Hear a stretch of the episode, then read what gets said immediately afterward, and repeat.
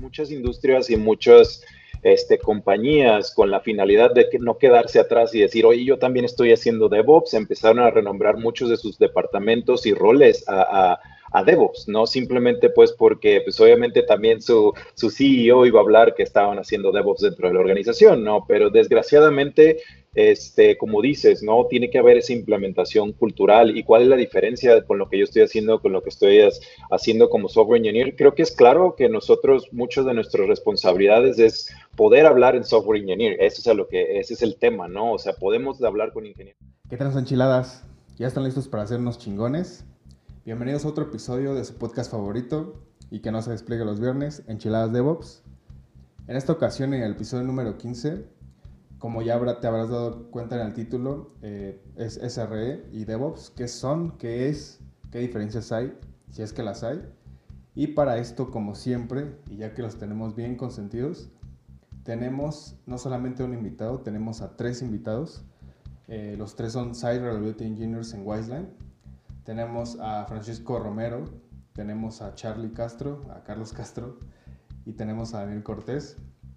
Los tres, como ya te decía, trabajan en Wiseline, que justamente es una organización que tuvo esta transición entre DevOps Engineer y Site Reliability Engineer y todo es lo que implica, ¿no? O sea, las prácticas, la cultura. Eh, de hecho, nos dicen que, que, dieron pláticas acerca de eso justo en la organización para que vieran cómo cómo aplicarlo y, difundirlo. Nos dan muchos tips, nos recomiendan libros. Si es que tú quieres empezarle o quieres eh, adentrarte a ser un Site Reliability Engineer, creo que te va a servir mucho este episodio. Y si tienes dudas, pues nos mandas un, eh, un DM o un tuitazo y con gusto creo que te vamos a poder responder o te podemos vincular con ellos en sus redes sociales.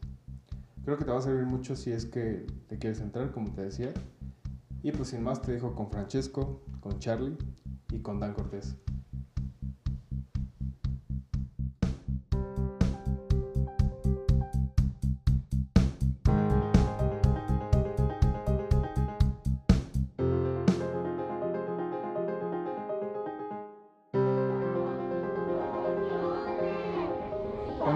¿cómo están?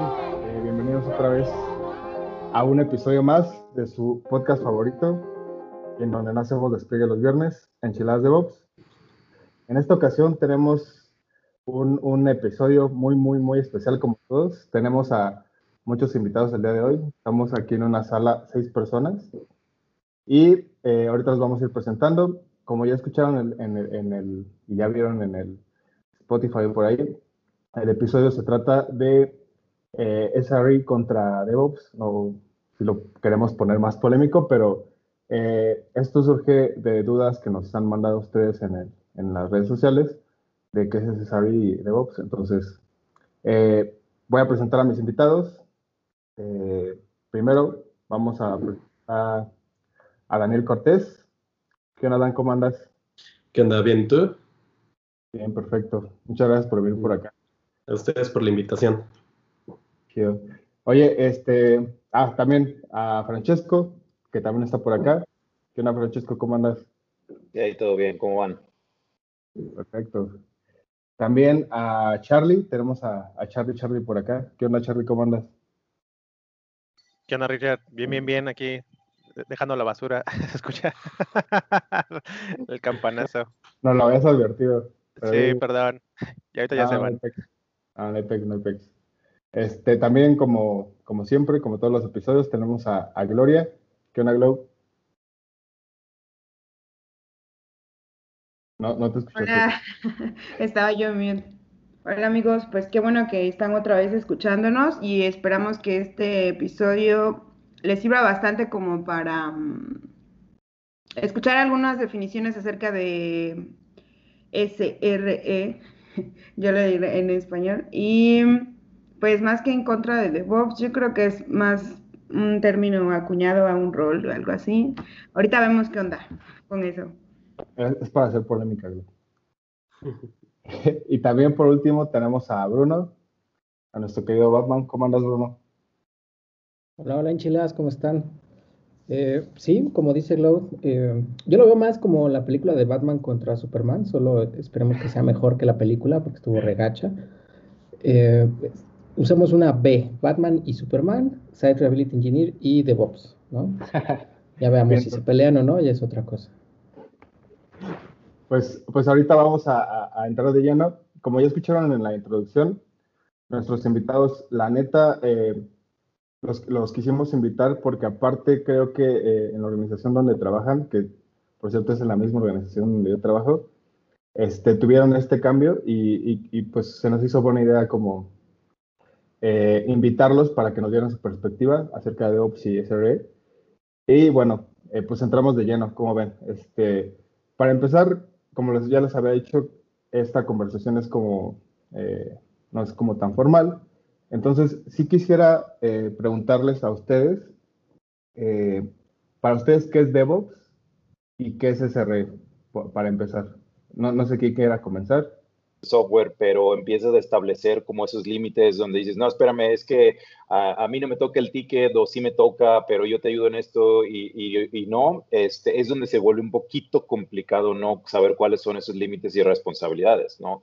Eventualmente resulta que pasó a ser de lo que estoy viendo en, en, varias compañías, ¿no? De que ya éramos los ingenieros que, que poníamos Jenkins, entonces Jenkins definitivamente no, no es DevOps, ¿no? Eso es algo que, que, para empezar podemos dejar claro, ¿no? Y también queríamos deshacernos de, ese, de esa idea o de ese estigma, ¿no? Porque eh, eventualmente empezamos a ver esos comentarios de que pues si nada más vienen y ponen Jenkins, pues cómo, cómo hacemos la colaboración más efectiva, ¿no? Tal vez, este, bueno, y, esto nos llevó a, replantear mucho de, los objetivos que queríamos lograr como área, ¿no? Lo que queríamos lograr era no nada más habilitar el tema de, integración continua, este, CI/CD a través de alguna plataforma o de algún software, sino que realmente queríamos propagar un tema de, cultura y de conocimiento, ¿no? Entonces, eh, yendo, haciendo un poco de retrospectiva, viendo qué había en el mercado, viendo qué hacían las otras compañías y viendo nosotros cómo podíamos rebrandear esta iniciativa, pues fue ahí donde encontramos mucho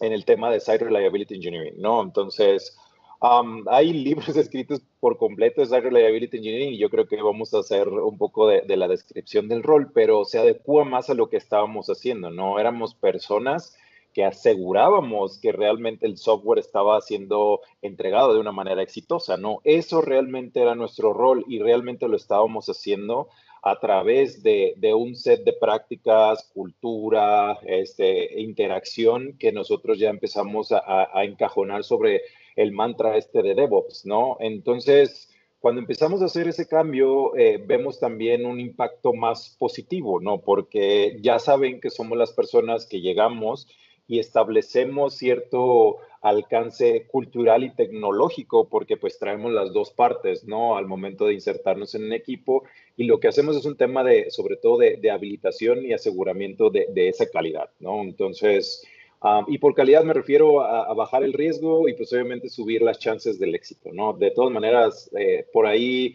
parte del Site Reliability es agregar pues esa predictibilidad, ¿no? Porque de todas maneras las cosas en algún momento van a salir mal.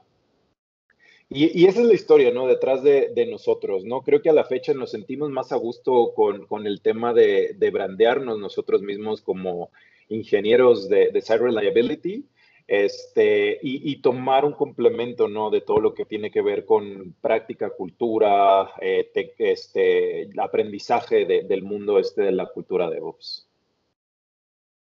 Claro.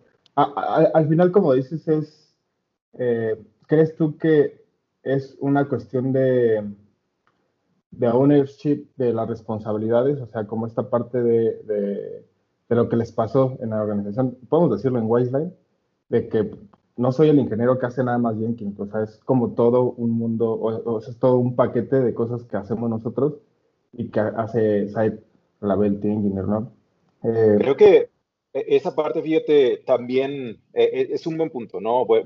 buena reflexión ahí sobre el tema de, de qué tanto ownership tenemos y y creo que personalmente dentro de, igual dentro de Wiseline, tocamos todo tipo de, de, relaciones laborales con nuestros clientes, ¿no? Habrá algunos que los estemos ayudando a lograr objetivos a corto plazo y otros que tengan objetivos más a largo plazo con temas un poco más interesantes, ¿no? Puede ser un tema de modernización, puede ser un tema de migración, puede ser un tema donde los vamos a ayudar a que por completo rehagan su negocio Y, creo que la flexibilidad que tenemos al tener este rol nos ayuda mucho a, adaptarnos, ¿no? Sobre todo, ese es uno de los diferenciadores más grandes, ¿no? Tener alguna persona que no importa en, qué etapa te encuentres de tu negocio, te puede ayudar a que alcances, pues, e, esa meta o objetivo, ¿no? Aunque suene muy aspiracional, creo que esa es la parte que, que ahorita nos ayuda más a poder este, impulsar esas ideas, ¿no? Antes de cuando nos quedábamos en un solo stack o una sola tecnología como se nos encajonaba en un principio,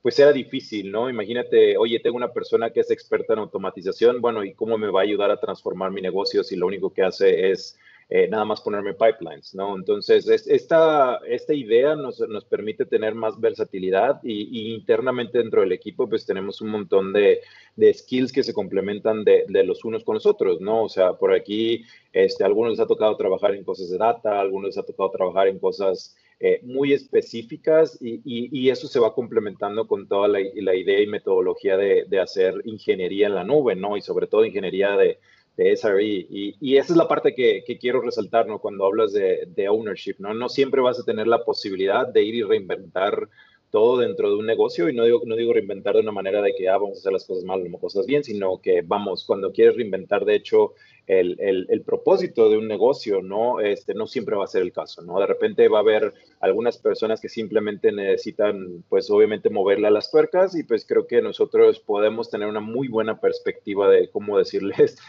cuánto apretarle, ¿no? Sí, justo, y, creo que esta introducción que acabas de traer, Francesco, está eh, perfecta porque es la evolución, ¿no? De un rol a otro, o no necesariamente evolución, la diferencia. Eh, y tomando de este punto, me gustaría saber cómo empezaron cada uno de ustedes, Carlos, Daniel, Francesco, cómo eh, se dieron cuenta que DevOps era una cosa, SRE era otra cosa, y no solo eso, sino cómo recomiendan a los eh, que estén escuchando este podcast cómo empezar a caminar hacia este sentido. Sí, claro, porque eh, nada más para agregar eso, una de las dudas que nos, que nos preguntan bastante y, creo que eh, en general las personas que quieren empezar a, a, darle esto es, o sea, pero yo si yo hago esto, ¿cómo me paso a, cómo doy la transición? No sé si quieran compartir un poco de esa experiencia. Sí, si quieres pues también te lo ligo un poquito también a la historia que pasó con, con Wiseline, eh, porque también fue todo un proceso en la compañía y en cambiar precisamente como que ese modelo mental en, en los ingenieros con los que colaborábamos, ¿no? Porque de inicio, como menciona Francesco, pues nosotros pues, nos contrataron como DevOps Engineers, todo el mundo sabía de que, ah, pues necesito un DevOps y, y la verdad es de que causaba estos problemas, ¿no? De que simplemente nos encasillaban en ciertas tareas y no veían el, potencial que podríamos aportar con los skills que nosotros también aportábamos a, la disciplina de software eh, development, ¿no? Entonces, principalmente lo, que quisimos ahorita, o bueno, durante ese proceso de, de, transición, lo que quisimos aclarar mucho fue de hacer una clara diferencia entre lo que era DevOps y SRE. Y lo quisimos tratar de permear a la compañía haciendo pues, bastantes conferencias a, lo largo de, las diferentes oficinas y con la ayuda del CTO y ayuda del, director de, SRE ese, en ese momento. Y tratamos de, encasillarlo en que DevOps para nosotros es una cultura, es, es, un, es un, mindset, es, es una forma de, de, trabajar, es una forma de, cooperar que te da ciertos pilares. Esa cultura te, te, dice que hay que quitar o hay que reducir los silos organizacionales, hay que aceptar que el fallar o hacer errores es normal, o sea, es, lo tenemos que aceptar, es parte de, nuestro día a día, entonces tenemos que este, hacer cosas alrededor de, de, esos fallos, tenemos que implementar cambios graduales, tenemos que apoyarnos de automatizaciones o de eh, tooling para este, quitarnos toda esa como carga este, pues que en realidad no agrega como que mucho valor y de tratar de de, hacer muchos feedback loops, ¿no? O sea, estar dando mucho retroalimentación en todo proceso. Entonces, la gran diferencia de lo que nosotros quisimos comentarles al resto de la compañía es de que esto es una cultura y nuestro rol como eh, ingenieros es de que nosotros implementamos esa cultura y queremos que el resto de la compañía también la, quiera este, implementar. Y en nuestro rol se caracteriza mucho de, y nos gusta, bueno, al menos a mí me gusta mucho cuando me preguntan decirles que me gusta compararlo con, con la definición que Google menciona, que es una frasecita de SRE pasa cuando le dices a un software engineer que solucione problemas operativos, ¿no? Entonces, los problemas operativos me refiero a la hora de la escalabilidad, la resiliencia, el, manejo de la infraestructura, el manejo de estar este, cambiando versiones de, del software en, producción o en los diferentes ambientes, cómo configuras ese software. Entonces, normalmente los scripts o las automatizaciones que, que se hacían antes de implementar como esta cultura de, de DevOps, no tenían estas otras filosofías y principios de, software, ¿no? O sea, a lo mejor no tenían un buen error handling, no tenían estos error loops hacia el, hacia el usuario, no tenían esta parametrización, no tenían esta forma de pensarlo dry, ¿no? De que no do not repeat yourself y tratar de solucionar un problema una vez como para diferentes aplicaciones. Entonces, eso fue mucho de, lo de, las conversaciones que empezamos a hacer a, a, lo largo de, de, las diferentes oficinas que, que, teníamos y poco a poco ha ido ayudando. Y con lo que mencionaba ahorita eh, Francesco de, esa como responsabilidad, cómo es de que la fuimos también haciendo responsabilidad de todos, ¿no? O sea, el DevOps es de todos, nosotros nos tenemos que compartir esa responsabilidad de que el software salga con calidad y cada quien tiene un set de, conocimientos y de especialidades que aporta a que el software cada vez vaya saliendo con mejor calidad y más eficiente. Claro. Totalmente de acuerdo, Carlos. Algo, algo que mencionas mucho, Charlie, o que mencionaste ahorita, que también quisiera eh, poner sobre la mesa, es eh, lo que dices que la, la cultura DevOps, con, eh, comparándolo contra un SRE. ¿Qué opinas de esto, Dan? DevOps, se ha mencionado, es la cultura, y SRE sea un ejecutante, o, o, o cómo, cómo lo ves tú?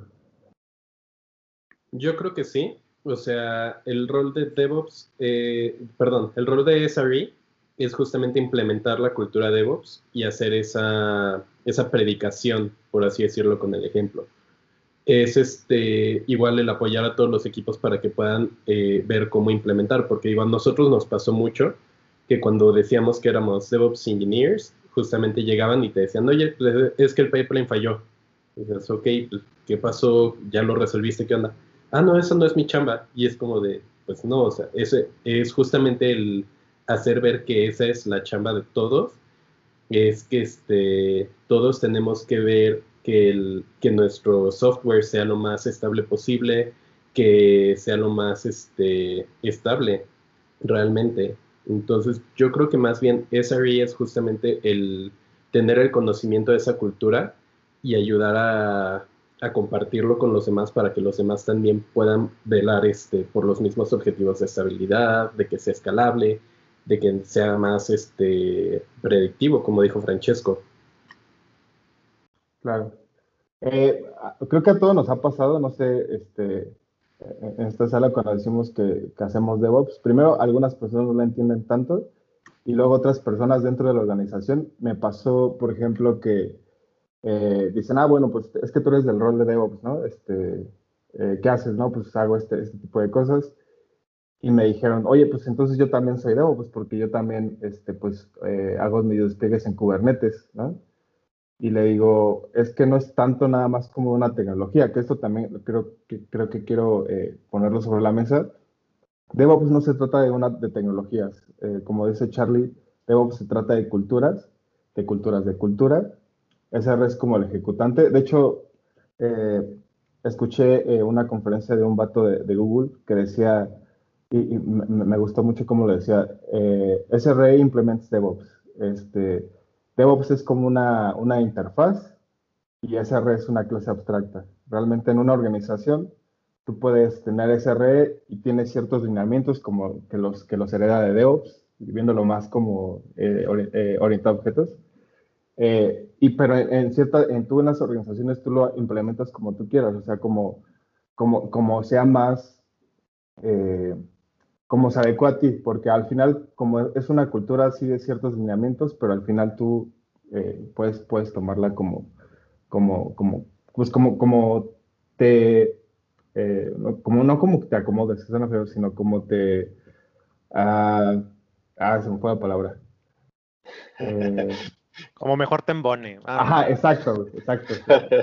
Oye, acabas de mencionar unas cosas que, me gustaría retomar, ¿no? Sobre todo la parte de, confusión que, dices, y ahorita hablaste mucho de, este rol de DevOps, ¿no? Y, hay algo que bien interesante que pasó en la industria de, unos años a la fecha, ¿no? Tres, cuatro, cinco años. Mucho de, las personas que, que venían de trabajar en un ambiente operativo de operaciones y sobre todo de, de sysadmin, eh, simplemente su rol cambió a ser ahora ingeniero DevOps, ¿no? Entonces, ¿qué pasa aquí? Y eso agrega mucho a, la complejidad y, por qué fue eso, ¿no? Entonces, muchas industrias y muchas este, compañías con la finalidad de que no quedarse atrás y decir, oye, yo también estoy haciendo DevOps, empezaron a renombrar muchos de sus departamentos y roles a a DevOps, no simplemente pues porque pues obviamente también su, su CEO iba a hablar que estaban haciendo DevOps dentro de la organización, ¿no? Pero desgraciadamente, este, como dices, ¿no? Tiene que haber esa implementación cultural y cuál es la diferencia con lo que yo estoy haciendo, con lo que estoy haciendo como software engineer. Creo que es claro que nosotros, muchas de nuestras responsabilidades es poder hablar en software engineer. Eso es lo que, ese es el tema, ¿no? O sea, podemos hablar con ingenieros, podemos negociar con ingenieros, podemos expresar en código todas esas ideas y eso es parte fundamental de las operaciones de, de un SRE, ¿no? También muchos de nosotros, incluso aquí presentes de la llamada, tenemos un, algo de background en todas las extensiones, ¿no? En temas de automatización y en temas de manejo de infraestructura e incluso algunos hasta de IT, ¿no? O sea, me incluyo yo. Entonces, eh, todo ese background en conjunto este, es el que te ayuda a tomar todas estas decisiones, ¿no? Porque si tocaste bases de datos, si tocaste networking, si tocaste manejo de, de máquinas para automatizarlas desde la creación hasta, incluso hasta formatearlas si quieres, porque lo seguimos haciendo de alguna manera, ¿no? De ya no, ya no es que le demos format C, pero ya de alguna manera seguimos preparando estas máquinas, pues, para que sean, eh, estén listas eh, y en, producción, ¿no? Este, todo eso, ese conjunto de skills es lo que ayuda a complementar las decisiones de los ingenieros, ¿no? Normalmente eh, los ingenieros de software también no, no, hay nada que les limite a empezar a especializarse y esa es la idea que nosotros seamos parte de un equipo, ¿no? Que les ayudemos y hablemos el mismo lenguaje que están hablando como para que tomen las mejores decisiones. Y como lo dijo Dan, no, es una responsabilidad compartida. Me gusta mucho ese, ese, término porque ahí el cloud provider, este Amazon, lo maneja mucho, ¿no? Donde te dicen, oye, yo te aseguro que esto va a estar funcionando, siempre va a estar al 100 pero la otra parte es tu responsabilidad, ¿no? Entonces nosotros asumimos mucho ese rol en el equipo donde le decimos, bueno, tus releases van a funcionar, producción va a funcionar, la automatización va a funcionar, pero que el software funcione ahí, también tú tienes que hacerte responsable por eso, ¿no? Y yo te voy a ayudar a que eso funcione. Entonces creo que esa es la parte diferenciadora de decir que, que, que, se hayan renombrado todos esos sysadmin o áreas operativas a DevOps, ¿no? Porque están perdiendo toda esa parte y además nosotros como bien decía hace rato Charlie, pues estamos agregando toda la parte de, cultura. La, creo que la única parte difícil del tema de cultura es cómo la mido, ¿no? Este, hemos visto por ahí algunas como digamos, iniciativas para intentar medirlo y, de repente llego a organizaciones y me platican que tienen un KPI de cultura y digo, a ver, a ver, a ver, espérame, ¿no? O sea, la cultura es algo que, que va evolucionando, ¿no? O sea, que quieres aspirar, que quieres volverte la, la, la, empresa que transforma X, Y o Z, pero querer medirlo y forzarlo también está mal, ¿no? Entonces, este, sí vemos pues que la expectativa a veces algunos proveedores de tecnología se emocionan mucho por vender un producto en particular o alguna tecnología o metodología. Lo mismo pasa en Agile, ¿no? De que ya eres Agile, híjole, ya transformamos el negocio. Ya eres DevOps, híjole, ya somos los dueños de esto, ¿no? Entonces, pero sí que dejar claro pues que esa parte es, es una chamba de todos los días. Sí, y lo que... Ah, creo que... Perdón, adelante, adelante.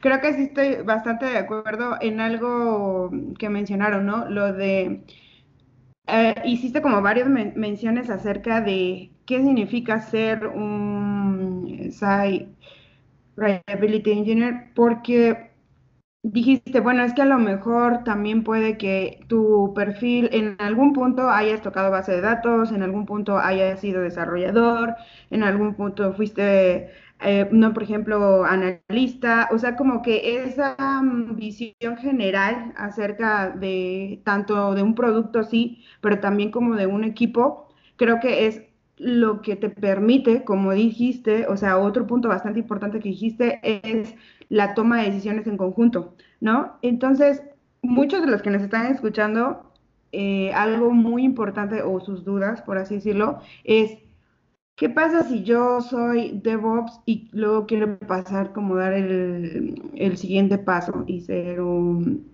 Site Reliability Engineer? O sea, ¿qué debo hacer? Mm, y ahí creo que nos gustaría bastante que tanto como, eh, digamos que tanto como Daniel, como Carlos y como Francesco, nos digan, por así decirlo, no precisamente como el secreto o el enigma, sino más bien, pues mira, yo del punto A a este punto lo pasé así, ¿no? O sea, este, hablando como a nivel personal, para que la gente que nos escucha diga, ah, ok, más o menos estoy haciendo esto, o a lo mejor me gustaría y pues tengo que hacer X o B, o comenzar a hacer algo, ¿no? Entonces estaría bastante padre y, e interesante que ustedes nos comentaran algo al respecto. Y perdón, creo que le quité la palabra a Carlos, me parece, ¿no? Y vas a comentar algo. Sí, iba a comentar algo con lo de Francesco, pero ya se me olvidó un poquito qué iba a decir. Mejor igual y comento con lo que acabas de preguntar.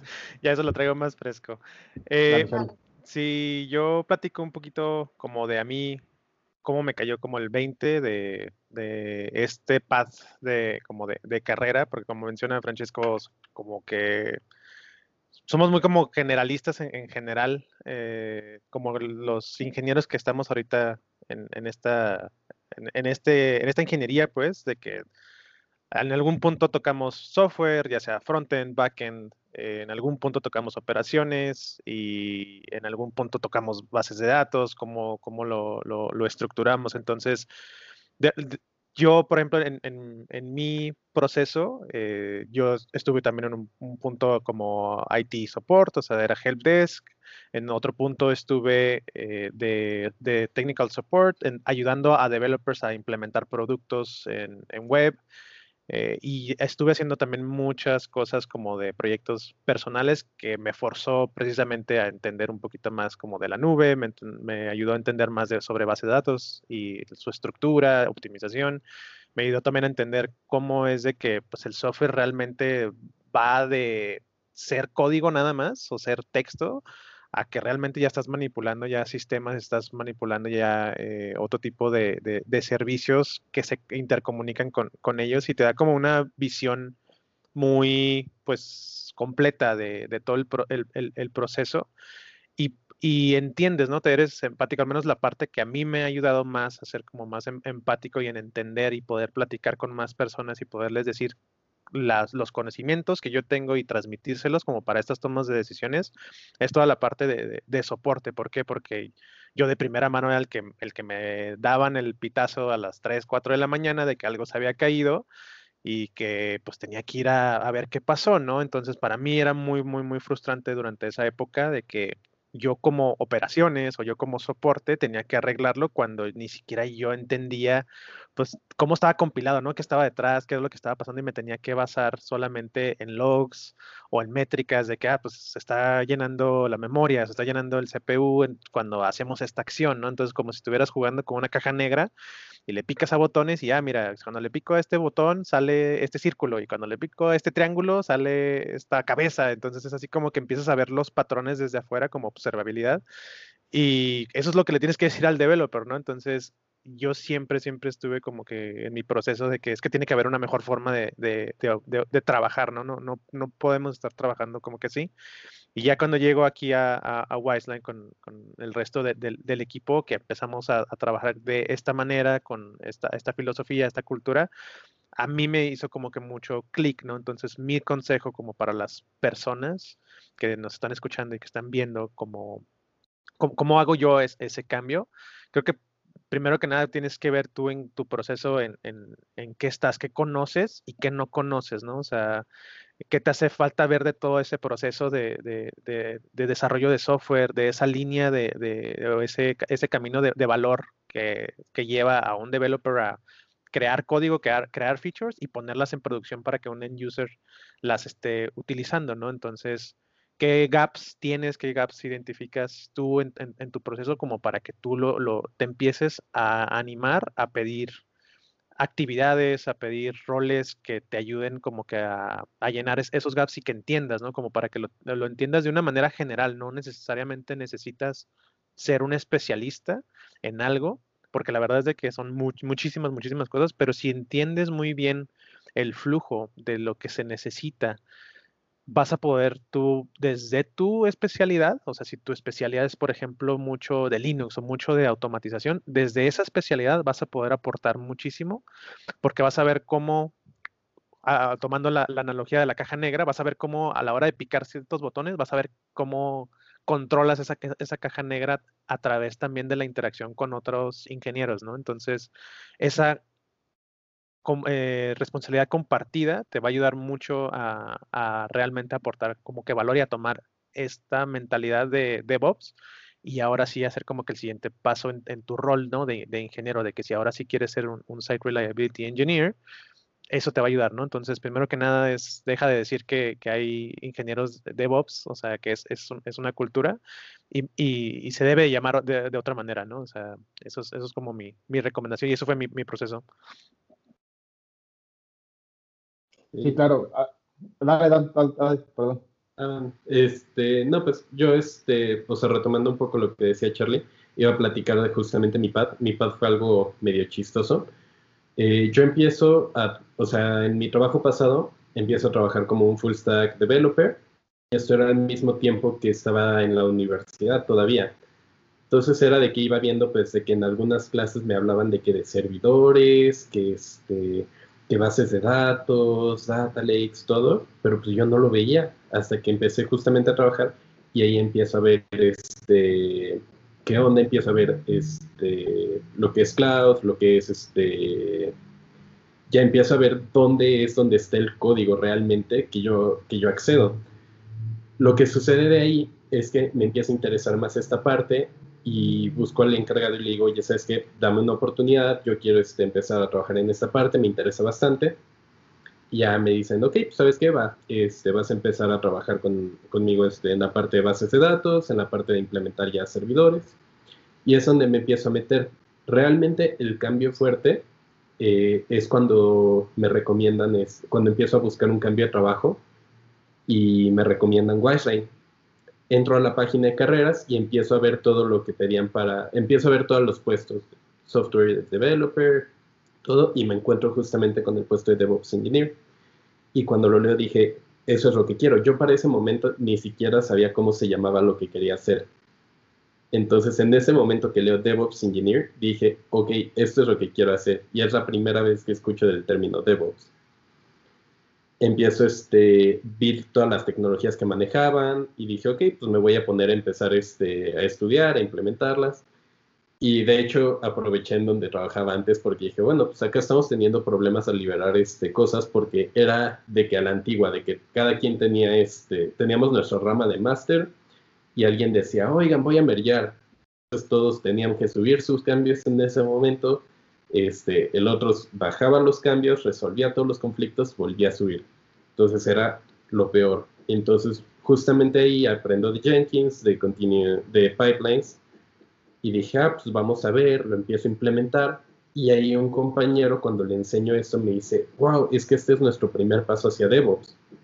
Y dije, ok, entonces creo que lo que estoy haciendo sí va hacia eso de ahí justamente entro a Wiseline y empiezo a, este, aprender más, empiezo a entender más cómo es este rol realmente.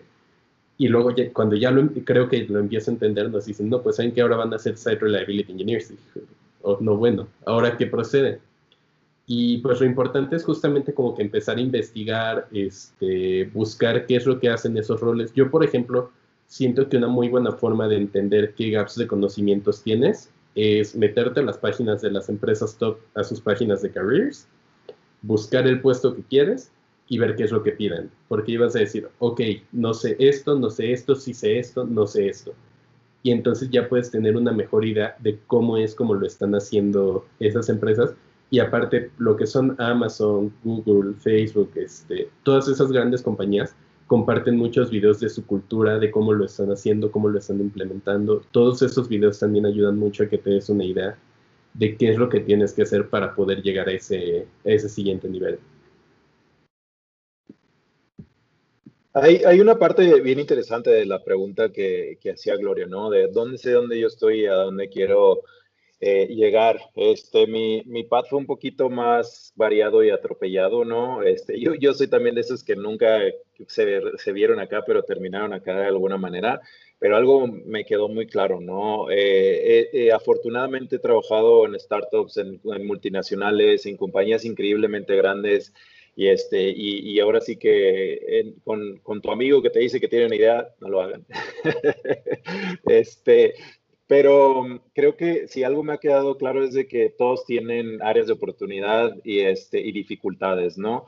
Entonces, el cómo llevas y, y, y sobrepasas esas dificultades es donde eventualmente um, vas a, ver, a, capitalizar mucho de esto, ¿no? Entonces, yo, yo empiezo a, a, trabajar en un montón de cosas, este, a tocar un montón de stacks, a tocar un montón de tecnología y, veo que mi día a día, es más desde mi primer trabajo, ¿no? Eh, se empieza a consumir por, por tareas repetitivas, ¿no? Y, y, desde que me acuerdo que toqué una computadora dije, a esta cosa yo le puedo dar instrucciones para hacer lo que yo quiera, ¿no? Y yo voy a estar en control de la situación. Entonces, siempre ha sido como esa mi, mi mentalidad, ¿no? Entonces, si tengo un software y veo que está vayando el software, yo sé que definitivamente hay bugs, pero ¿qué puedo hacer pues como para mejorar esta experiencia, no? Y, sobre todo yo que soy quien lo estaba operando.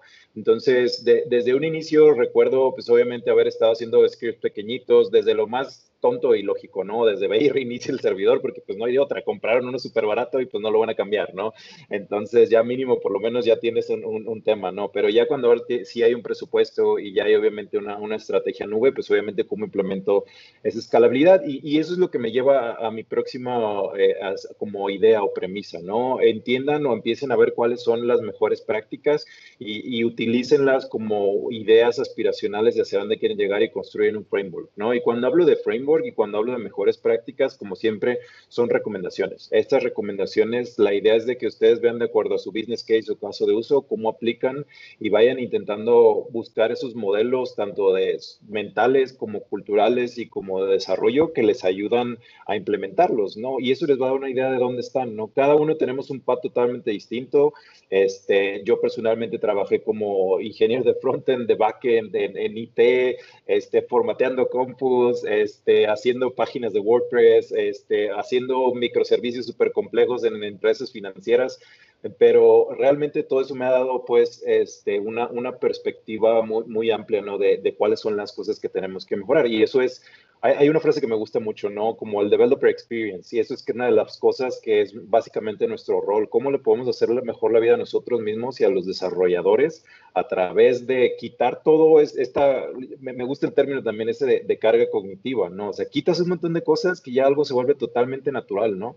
Entonces empiezas a ver todo lo que está mal, poco a poco lo vas quitando, quitando, quitando. Si se puede con automatización, no es un proceso, es un checklist, qué bueno pero si, si eso nos ayuda a mejorar, que nos equivoquemos menos, pues definitivamente es ahí donde vamos a ver algo muy, muy positivo, ¿no? no a veces eh, ya dependerá de dónde estén, si están en una startup, tienen muchas oportunidades, pues, de ponerse ahora sí que mil sombreros, y eso es buenísimo, aprovechen esa oportunidad, pues, como para aprender estas cosas, porque definitivamente les van a servir. Y ya por último, todo ese conocimiento, todas esas experiencias y todas esas veces que fallé me ayudaron cuando llegué a Wiseline porque dije, bueno, esta es una empresa que lo que se dedique es ayudar a que otras empresas no se equivoquen de, de, esta manera, ¿no? O sea, sino que simplemente les estamos dando todos estos best practices, todas estas recomendaciones y además van acompañadas de tecnologías, ¿no? En empresas anteriores de las que había estado fue, ah, qué bueno que está esto aquí, o no, no lo puedes tocar porque está en contra de los principios, o siempre lo hemos hecho de esta manera, ¿no? Entonces, ¿Qué pasa? Venimos acá y vemos que hay oportunidades muy grandes de no nada más ir a hacerlo, sino de aprenderlos y además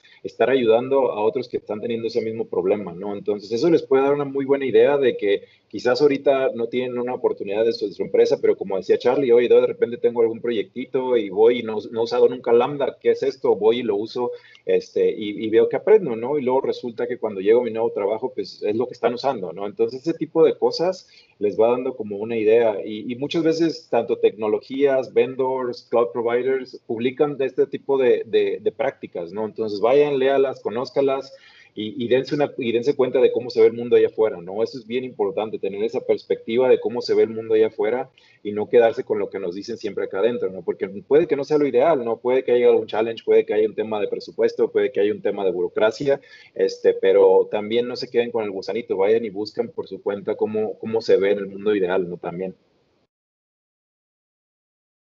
Y súper consejo ahí. Totalmente de acuerdo. Y tomaste, tomaste un tema eh, en específico, Francesco, que se me hizo muy importante resaltar y lo voy a usar como eh, pie para dar paso a la siguiente parte de esto, que es eh, el trabajo de un DevOps o un SRE, como lo quieran llamar, es facilitar las cosas. Ahora, no todo nuestro público es necesariamente técnico, ¿no? No necesariamente todos son personas técnicas que están dentro de un servidor o dentro de un código. Eh, también lo que nos escuchan llegan a ser managers, llegan a ser eh, partes organizacionales dentro de las empresas de tecnología y algo muy importante que ellos pueden comenzar a hacer para formar parte de estos flujos y quitar barreras es cosas tan sencillas como, no sé, yo he, escuchado historias de terror donde llegan la gente a empresas y tienen un mes sin laptop, ¿no? Un mes sin laptop, cosas así.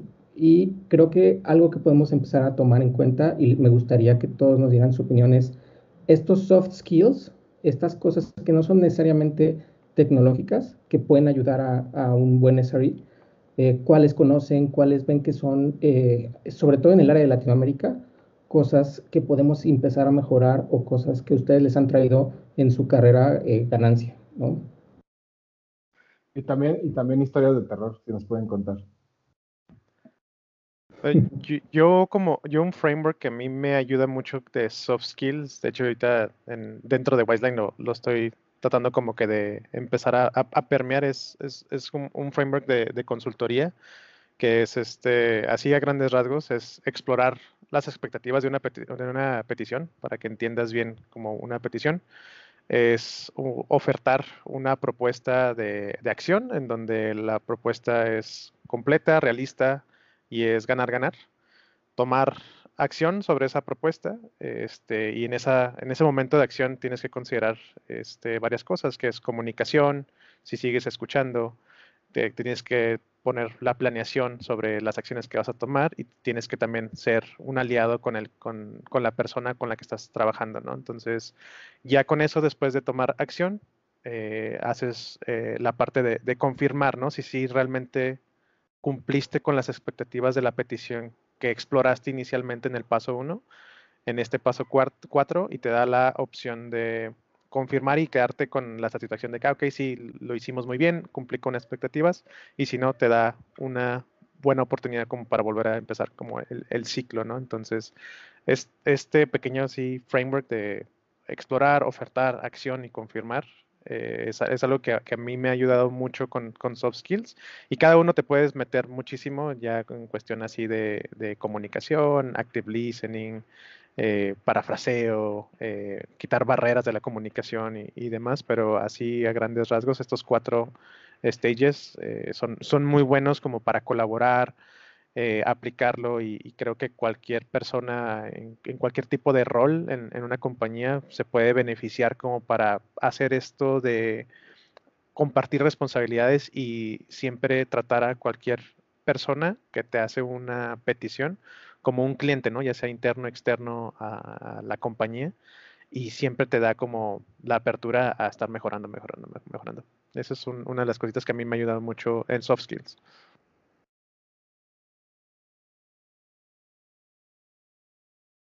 Historia de terror. A ver, Dan. historias de terror. Sí tengo algunas, eh. no sé si las puedo platicar. perdón, perdón pues, por interrumpirte. Nada más, quisiera, eh, esta parte de soft skills, eh, quisiera llevarlo un poco más a, si yo soy, si yo quiero ser practicante de la cultura de Ops y SRE, ¿qué soft skills necesito para, para practicarlo? O sea, en su experiencia, ¿qué han visto? Y, lo pongo también sobre la mesa porque justo eh, acaba de pasar por un proceso de, de hiring pesado. Varias personas que están aquí lo, lo, lo, vieron, lo, vivieron y participaron en eso. Y una duda que, que a mí me, me, quedaba y que de hecho le comenté a Charlie es, oye, este, es que yo entrevisté a esta persona y, y técnicamente está muy bien, o sea, técnicamente lo veo muy bien, pero hay ciertas cosas que no, no, me, no me, hacen clic con, con, con, su cultura, con, con ciertas, eh, eh, digamos, actitudes y eso que fue por, por llamada. ¿Qué, ¿Qué, qué, experiencia han tenido ustedes de esto y cuáles son eh, las soft skills que ustedes calificarían como para, para hacer un SR muy bueno? Bueno, creo que yo la, yo la primera que diría, y por ejemplo una en la que, de las que más me fijo, es el saber dar feedback y saber recibir feedback, siendo la segunda muy importante.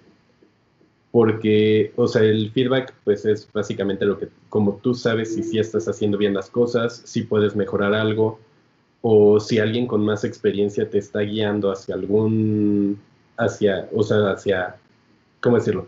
te está guiando para que evites cometer un error que tal vez esa persona ya cometió o que sabe que vas a cometer.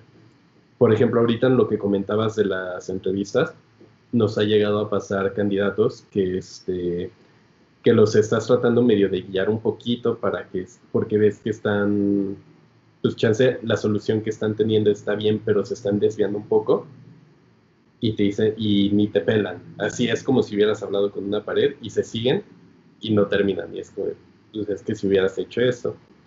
Y también nos ha tocado este, entrevistas en las que luego el candidato se pone medio punk y empieza como que a enojarse y cuando en realidad el feedback lo estás haciendo para ver cómo, o sea, justamente lo estás haciendo para ver cómo toma el feedback, para que arregle algo que chance en su solución no estuvo bien. Y cuando ves que se empieza a enojar es así como de, no, compa, o sea, te le vas a poner así a un cliente cuando te diga que no es lo que quiere y va a estar lo peor del mundo. Entonces siento que dar y, recibir feedback es clave.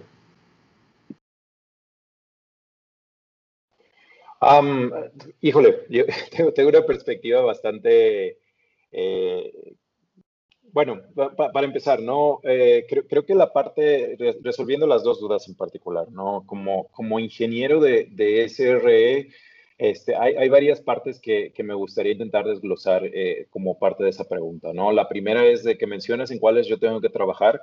Creo que el tema de soft skill, la única manera de ir y ganarlo es practicándolo. Eso es bien, bien, bien básico, ¿no? La otra es de que hay una creencia de que creer que cuando decimos de que tienes que ser excelente en comunicarse, creemos que ganar concursos de oratoria, eso es lo que significa ser excelente en comunicarse, ¿no? La, la, la comunicación, hay, hay todo un tema que uno es bidireccional, hay que aprender a escuchar, hay que aprender a entender lo que te están pidiendo detrás de, lo que hay y a ser muy empáticos, ¿no? Yo para mí la parte que, me funciona mucho es esa de, empatía eh, y la empatía tiene que ver con entender eh, cuáles son las ideas, cuáles son las creencias, este, en dónde nos encontramos ahorita, por qué queremos llegar aquí y hasta dónde queremos llegar, ¿no? Entonces, Dentro de eso tú ya puedes jugar con, todo un set de recursos. Me gusta mucho el, framework que pone Charlie porque ayuda a, a, ir generando esa empatía y esa confianza, ¿no? Entonces, a eso es a lo que quería llegar. Mucho de ese soft skill que tiene que ver con comunicación, que tiene que ver con empatía, se trata de construir esta confianza, ¿no? Y la confianza eventualmente, y esto ya es un tema que yo creo personalmente, te puede ayudar a, complementar un área de liderazgo, ¿no? Sobre todo, pero no se trata de que todos sean tus compas para que seas líder, sino que realmente se trata de que entiendas cómo funciona un equipo y sepas qué herramientas darle para poder ser líder, ¿no? Eso también es una responsabilidad muy grande porque significa de que si yo soy líder de un equipo, voy a ser la persona de referencia y también otra cosa muy importante que tiene que ver con eso es, esa como humildad, de, no como humildad, humildad, porque también se trata de decir que sabes lo que sabes, pero también admitir lo que no sabes. Eso es a lo que me refiero, ¿no? Ser muy conscientes de, dónde te encuentras, eso te va a ayudar a avanzar mucho en tu carrera y que realmente seas la persona que pueda construir confianza y que pueda llevar a cabo el liderazgo de un equipo. Lo mismo pasa en una relación con, con un cliente, ¿no? Bien mencionaba Daniel, muchas veces un, te puede haber un tema de, de miscommunication y por ahí se pueden romper muchas de estas fibras. Es muy fácil perder la confianza y muy difícil ganarla, ¿no? Ese es un tema muy, muy complicado y es una relación que se construye de una manera constante y de manera evolutiva, ¿no? Y está bien equivocarse, pero es parte de, de setear las expectativas, ¿no? Y eso es algo que tú también tienes que aprender a, a, mediar. Ese es un skill muy, muy complicado y qué bueno que Charlie hablaba de, de como ese framework, porque ese framework te ayuda a medir esas expectativas, ¿no? ¿Qué es lo que se está esperando de mí? ¿Hacia dónde queremos llegar? ¿Y cuál es, qué es lo que debo de lograr? En el momento que se rompan esas expectativas, si no las logro controlar, definitivamente la confianza se va a ir perdiendo, ¿no? Y a veces, muchas veces es cuestión de, de renegociarlas, de aclararlas y de, y de, y de eh, de aclarar esos canales de comunicación, ¿no? Y saber cuáles son los mecanismos adecuados que vamos a llevar para poder este, establecerlas de nuevo. Y ahí viene una bien difícil, negociación, ¿no? La negociación realmente, créanme, esto lo aprendes del día al día, ¿no? No hay como un curso de negociación y que te vas a volver experto porque no hay como esa transaccionalidad, ¿no? No podemos ir y comprar o vender la confianza, sino realmente es algo que vamos ganando con, con las acciones que estamos haciendo todos los días. Entonces, muy, muy importante, volviendo al ejemplo de Dan, ¿no? Toda esa parte que hablaba de, temas de, entrevistas y etcétera, tiene que ver mucho con entender las reglas del juego eh, y eso va a ser cuestiones de... Sí, dale, Charlie, las que quieras. entender esas reglas del juego, este, saber que no hay un, una, sola, una sola manera de, de, de, atacarlas, sino que existen múltiples y entender a escucharlas, ¿no? Entonces, ese es un error muy común, querer hacer las cosas como yo digo porque creo que son las correctas antes de ir y preguntar, oye, ¿qué es lo que me estás diciendo aquí? ¿No? Entonces, muy, muy importante llevarse ese feedback, como lo dice, y, escucharlo también para poder accionarlo. También este, entender que el feedback nos ayuda a crecer y que esto es algo constante. Yo, yo siempre cuando les digo, y volviendo al tema de las entrevistas, es algo bien básico, ¿no? Ahorita, años de experiencia, este, ya no refleja nada. La tecnología cambia tan rápido que lo que queremos es gente que se adapte y gente que sea, flexible y gente que pueda evolucionar como conforme está cambiando esa tecnología. Ese es un soft skill muy difícil de ver y muy difícil de medir, pero que si lo tienen, este, puede ayudar bastante a, a, que avancen su carrera muy, muy rápido, ¿no? Sobre todo entender cuáles son los puntos de dolor, entender cómo estos mecanismos, tanto soft como hard, los ayuda a que puedan resolver problemas y sobre todo que esa resolución de problemas vaya de toda la mano, como les decía, del tema de empatía, comunicación, negociación, etcétera, etcétera. Es como, como ustedes mismos se, se van formando como un ingeniero más, más completo este, que puede ir y, influenciar no nada más un equipo o una persona, sino compañías completas, ¿no? Y son cosas que, que de repente hemos logrado aquí nosotros al tomar todo eso, ¿no? Simplemente llegamos y, algo, les voy a poner un ejemplo muy específico, ¿no? Este, ingenieros que llegan ahí y me dicen, todo con este cliente está mal y deberían de usar Jenkins, por decir algo, ¿no? Entonces, hay maneras de comunicar eso y hay, y, hay, estrategias, y cuando me refiero a estrategias es vamos haciendo un plan de trabajo, y ese plan de trabajo, cómo se va a ir haciendo, ¿no? Y cuáles son las priorizaciones que vamos a tener de por medio. Y hay muchas maneras distintas del de impacto de cuándo comunicas y cómo lo haces, este, y cómo agrega valor con, de manera constante a ir y quejarte y decirles que alguien está mal, ¿no? Definitivamente creo que cuando a nadie nos gusta que, que, que, nos, digamos, que nos digan que estamos mal, pero si llegan y me dicen, oye, Francesco, creo que X, Y o Z y esta es la razón y esta es como debería de ser, y digo, ah, caray, espérame, no lo había considerado, ¿no? Y lo mismo pasa cuando lo comunicas en, en relaciones laborales, ¿no? Eso es bien importante y ese skill es súper difícil, ¿no? El poder darte un paso atrás, hacer el zoom out y decir, bueno, esto es lo que lograremos y esto es cómo lo voy a comunicar.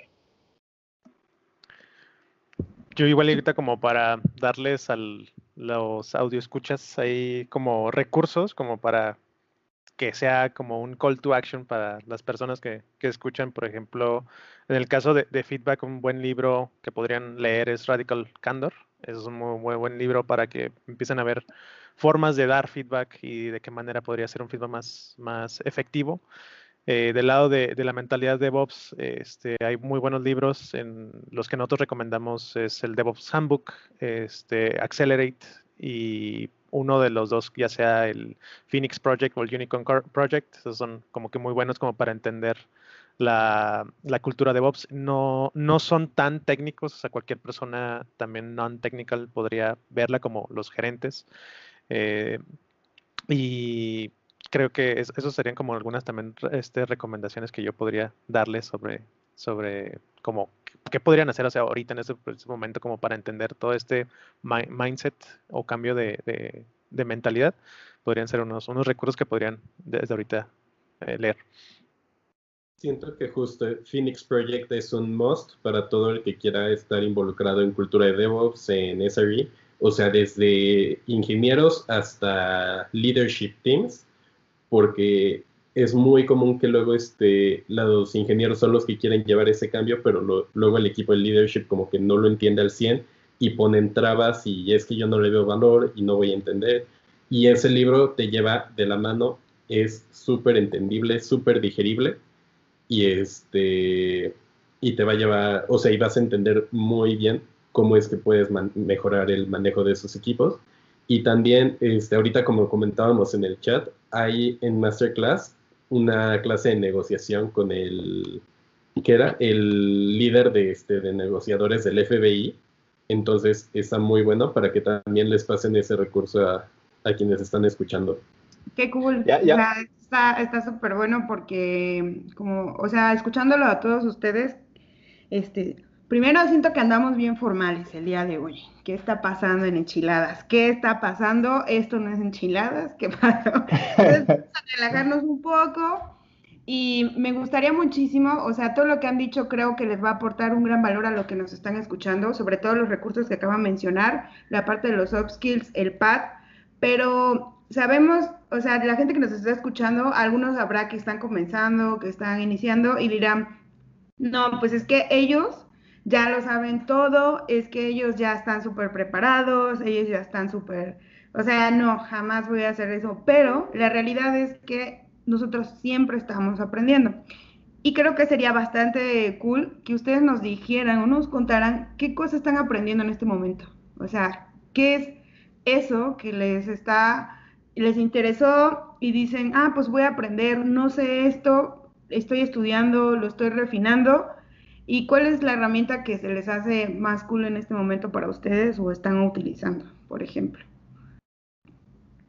No sé, vamos a comenzar con, le quité la palabra, me parece que a Francesco.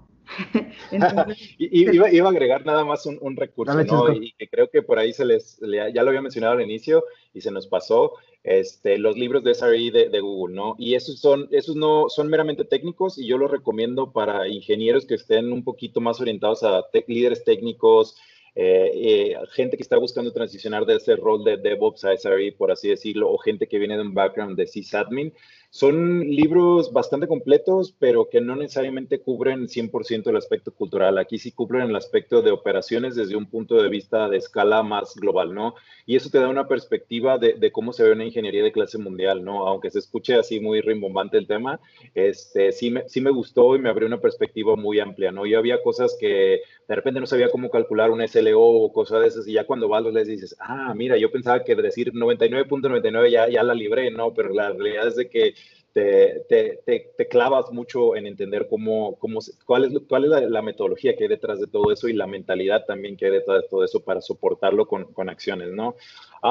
¿Qué estoy haciendo ahorita? Este, ya llevo rato un poquito eh, metido desde el año pasado en temas de, de Big Data, Machine Learning y, un poquito de, de aprendizaje y, y, todo esto que tenga que ver con en, en, en temas de automatización en la nube. ¿Por qué me gusta? Porque afortunadamente de alguna manera mi, mi, carrera se ha ido complementando con estos temas de, de, análisis de datos. He estado buscando especializarme en ingeniería de datos. La parte, lo demás de inteligencia artificial, nada más lo veo porque se me hace interesante, pero realmente nunca espero especializarme en eso porque creo que requiere más conocimientos de los que tengo en este momento, pero sí mucho de, lo que tiene que ver con el tema de, aprendizaje automatizado, ingeniería de datos, me, llama mucho la atención y sobre todo porque desde que empecé a trabajar en esto, eh, de algún lado he tenido que sacar la información del lado A, ponerlo en el lado B y hacerle algo, ¿no? Entonces, esa es la parte que siempre me, ha gustado. Lo estoy súper, súper este, simplificando, este, pero se me hace muy, muy interesante. Piezas de tecnología que al día de hoy me siguen interesando en, mis ratos libres sigo trabajando mucho con, con sin, sin, servidor, serverless en general, aunque ese es un tema, ya saben que serverless significa un montón de cosas, pero hablo de, del patrón y de la metodología, ¿no? Este, en mis tiempos libres de repente voy y, construyo cosas, realmente, siendo honesto, nunca las aplico en el trabajo, pero siempre salen preguntas y por alguna razón sé esas respuestas, pero porque simplemente son parte de, de un hobby de cosas que, que tengo ahí construyendo, ¿no? Pero mi, tema personal es de que es muy difícil migrarte eh, allá si no lo llevas del lado de, la cultura también, ¿no? Porque muchas veces vemos esa adopción de, de ir de cero a 100 en cierta metodología o en cierta tecnología sin haber pasado por los puntos intermedios, ¿no? Entonces, lo mismo pasa con, con este tema de, de, serverless. Tiene muchas ventajas, definitivamente, pero si no entiendes todo lo que hay detrás, la parte organizacional, la parte de metodología, realmente, pues simplemente vas a fallar, ¿no? Y lo mismo puede pasar en, DevOps, ¿no? No nada más por decir, ya estoy haciendo DevOps, ya, está, ya estamos haciendo DevOps, y por eso me gusta esa parte de, de todo lo que tiene que ver con, con llamémosle serverless, ¿no? Y este y, es algo que constantemente pues estoy haciendo nada más como para no, no quitar el, dedo ahí del, del, renglón, ¿no? Está súper cool. A ver, Daniel, cuéntanos tú, ¿cuál es tu, qué estás aprendiendo ahorita y cuál es tu herramienta? Ok. Eh, yo con lo que me estoy, este, bueno, lo que estoy aprendiendo ahorita son dos temas que me llaman mucho la atención.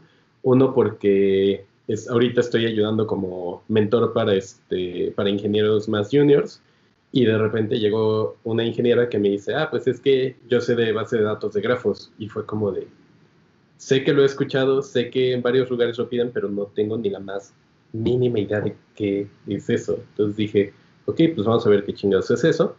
Y ya, este, pues he estado investigando de eso y lo otro es el diseño de infraestructura, porque Charlie y Francesco no me van a dejar mentir.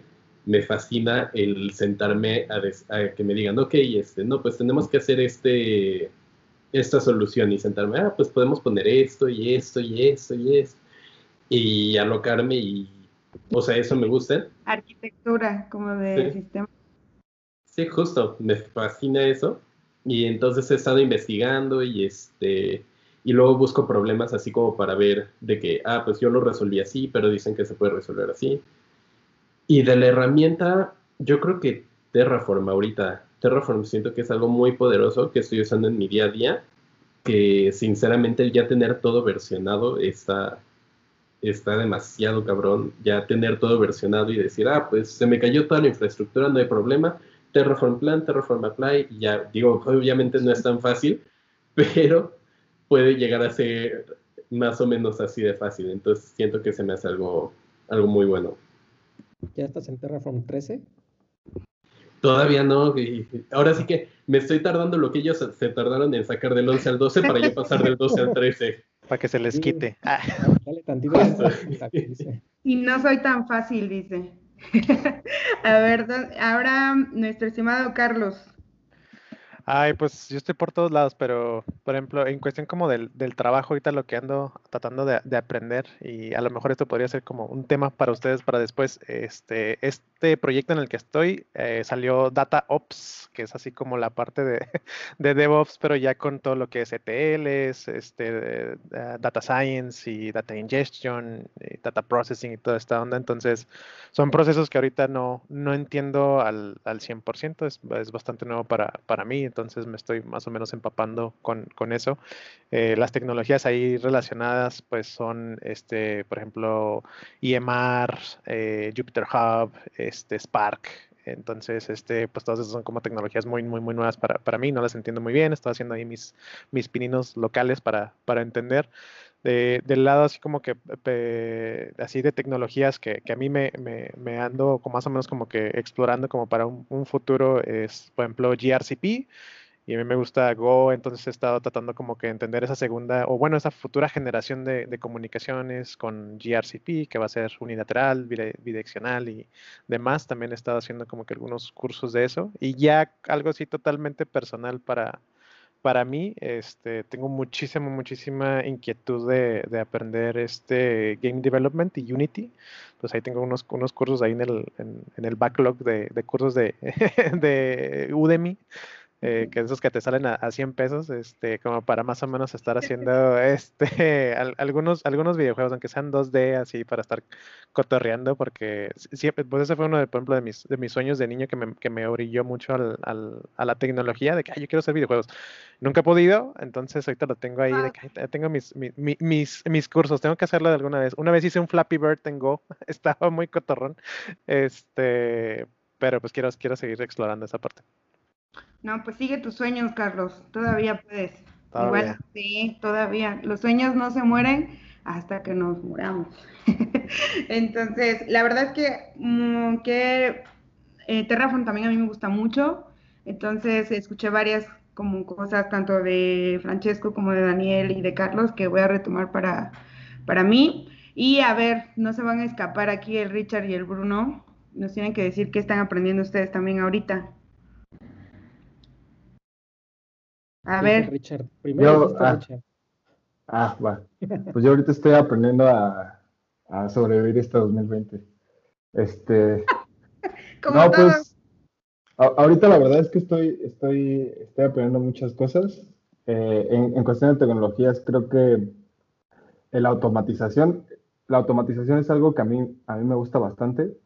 Eh, toda esta parte como de hacer eh, pipelines y cosas así, me, me, gusta mucho. Ahorita estoy, estamos utilizando una herramienta que se llama Harness y Jenkins y estamos así, o sea, tratando de, de cambiar la organización y los procesos que siguen ciertos equipos en, en donde ando trabajando, en, con mi cliente más bien, y tratando de hacerlo, este, o sea, don't repeat yourself, este, hacerlo bloques, como que tratar de simplificarlo todo para poder propagarlo a, toda la organización.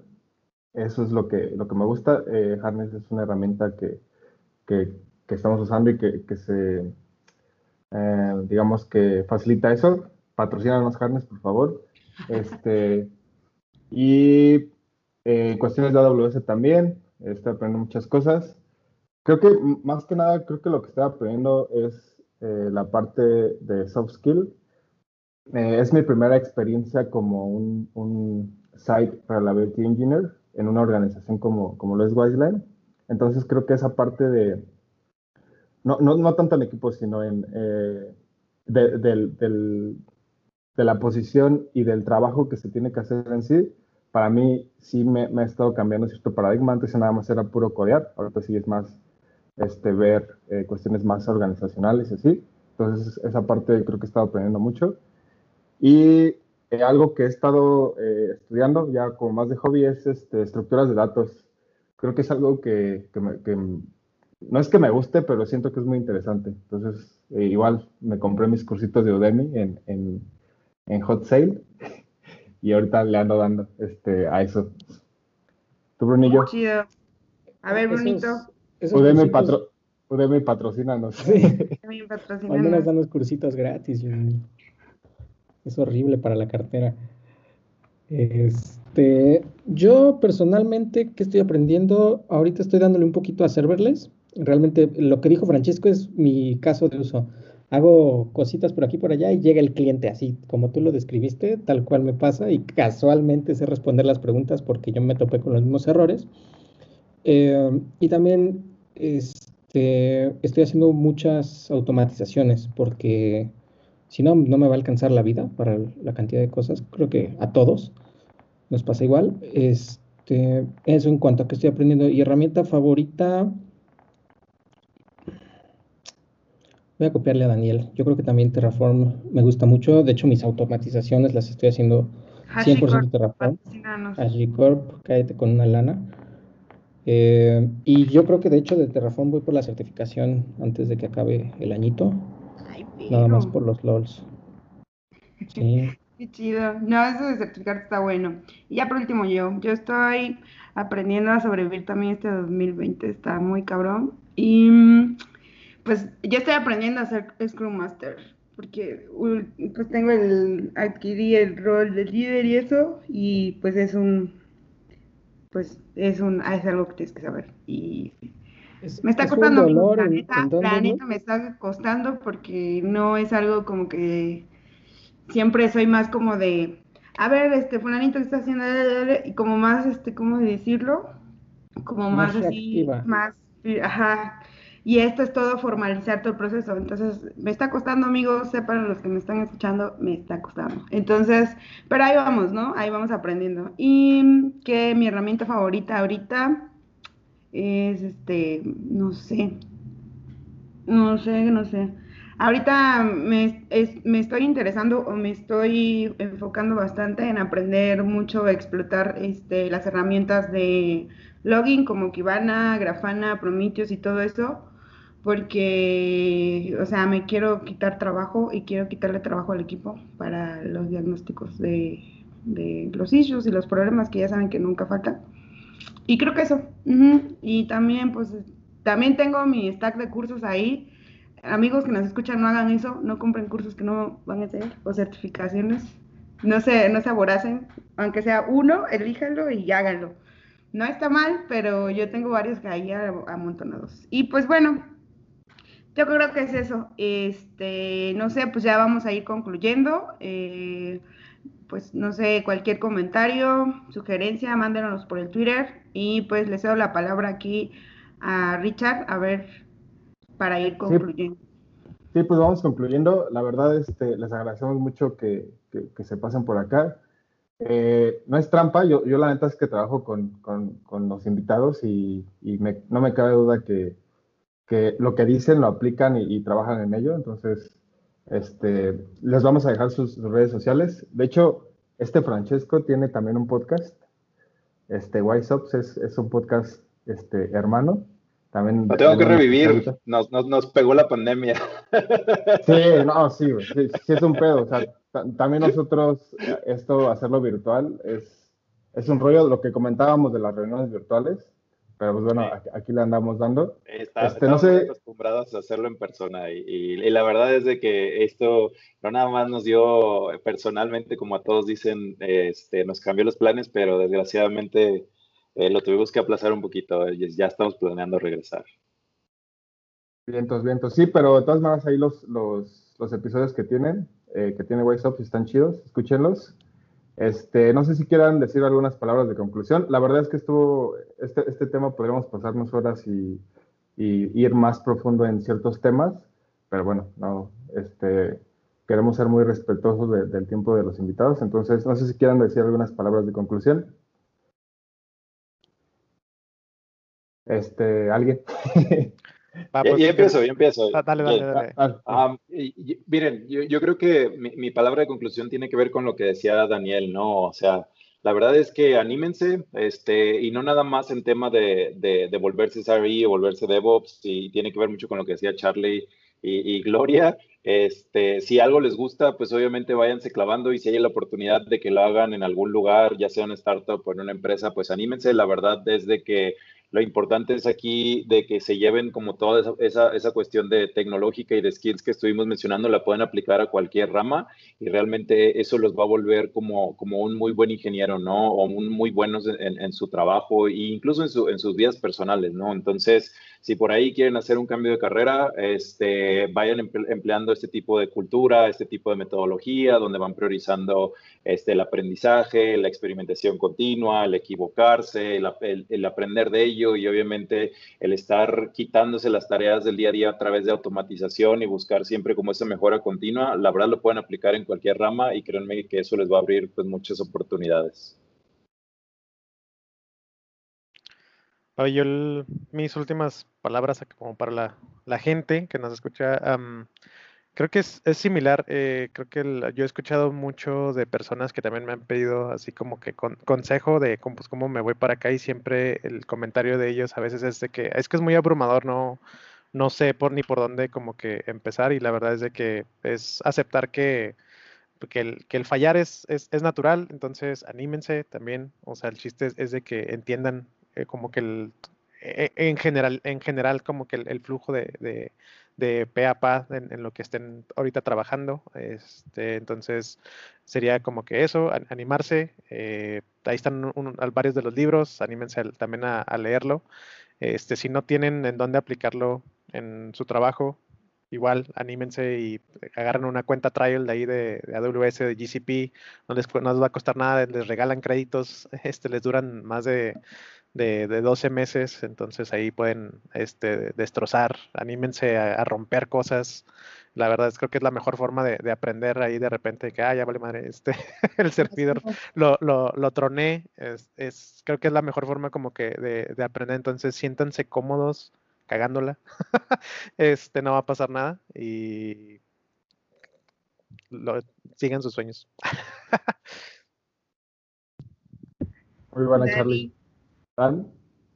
Este, pues yo lo que les diría sería siempre sigan aprendiendo. O sea, estamos en un campo que para bien o para mal siempre está cambiando y lo que ahorita es válido mañana ya no lo es y lo que hoy es este, la tendencia mañana ya nadie lo va a estar usando. Entonces siempre sigan aprendiendo. Eh, uno que le voy a robar a Chesco, en Twitter sigan este, personas que compartan de que post, este, posts de blogs, este, que compartan, no sé, este, por ejemplo, los de AWS Rockstars creo que se llaman, no me acuerdo bien, algo así. Eh, comparten luego de que posts que ellos hacen que suben de que, ah, pues yo hice esta infraestructura, luego hice esto, utilicé esta tecnología así. Y entonces de ahí te puedes dar este, muy buenas ideas de qué hacer, este, de qué, pues así, o sea, ideas tal cual, cómo implementarlo. Entonces, eso luego puede, este, puede ayudar mucho y pues siempre estén buscando cómo actualizarse. Y como dijeron, no tengan miedo de romper, todos hemos roto producción al menos una vez y siempre vamos a seguir haciéndolo. Por supuesto. Y si no, les va a pasar algún día. Justo, ayer, ayer yo estaba con un cliente que pues hizo deploy en viernes. Saludos, Oscar. Eh, y pues pasó, pasó lo que tenía que pasar. Eh, y hablábamos de eso, ¿no? Romper producción te forma el carácter como ingeniero. Entonces, eh, Por no decir otras cosas, ¿eh? no, sí, no manches. Yo me acuerdo que una vez un amigo eh, borró una base de datos productiva y nada más vi cómo, bueno, todos cuentan más bien que cómo se congeló así y que se agarró la cabeza y que salió al baño diciendo, no mames, y así, y eso fue todo. Yo creo que después de esas cosas, obviamente, aprendieron a hacer respaldos y esas cosas. Entonces, no sé, no tengan miedo de cagarles, amigos, cáguenla, pero no cae, lo que sí creo que es importante es no cometer los mismos errores las mismas veces y con las mismas cosas. Eso no es válido, amigos. Pero todos errores cometemos todos. Entonces, sí, sí, cáguenla.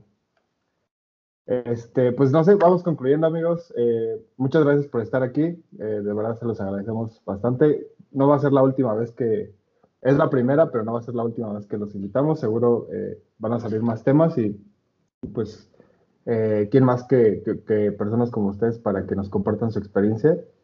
Este, pues nada, vamos concluyendo. muchas gracias.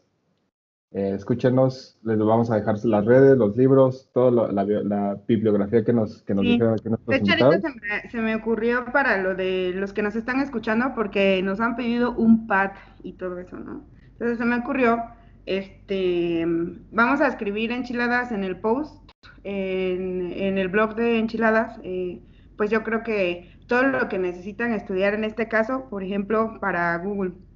Hace tiempo, este eh, tuve la vacante de, Google para Site Reliability y eso, y me pasaron un chingo de material. Obviamente no la seguí y eso, pero les voy a pasar todo ese material que nos dieron en ese post y eso podría ser algo por lo que podrían comenzar, hasta de cómo tomar entrevistas y todo eso. Entonces, ahí les vamos a poner esa, esa información. Y no es un pad, pero yo creo que les puede ayudar a comenzar a estudiar y no sé, en un año tal vez ustedes puedan, puedan hacerlo ya.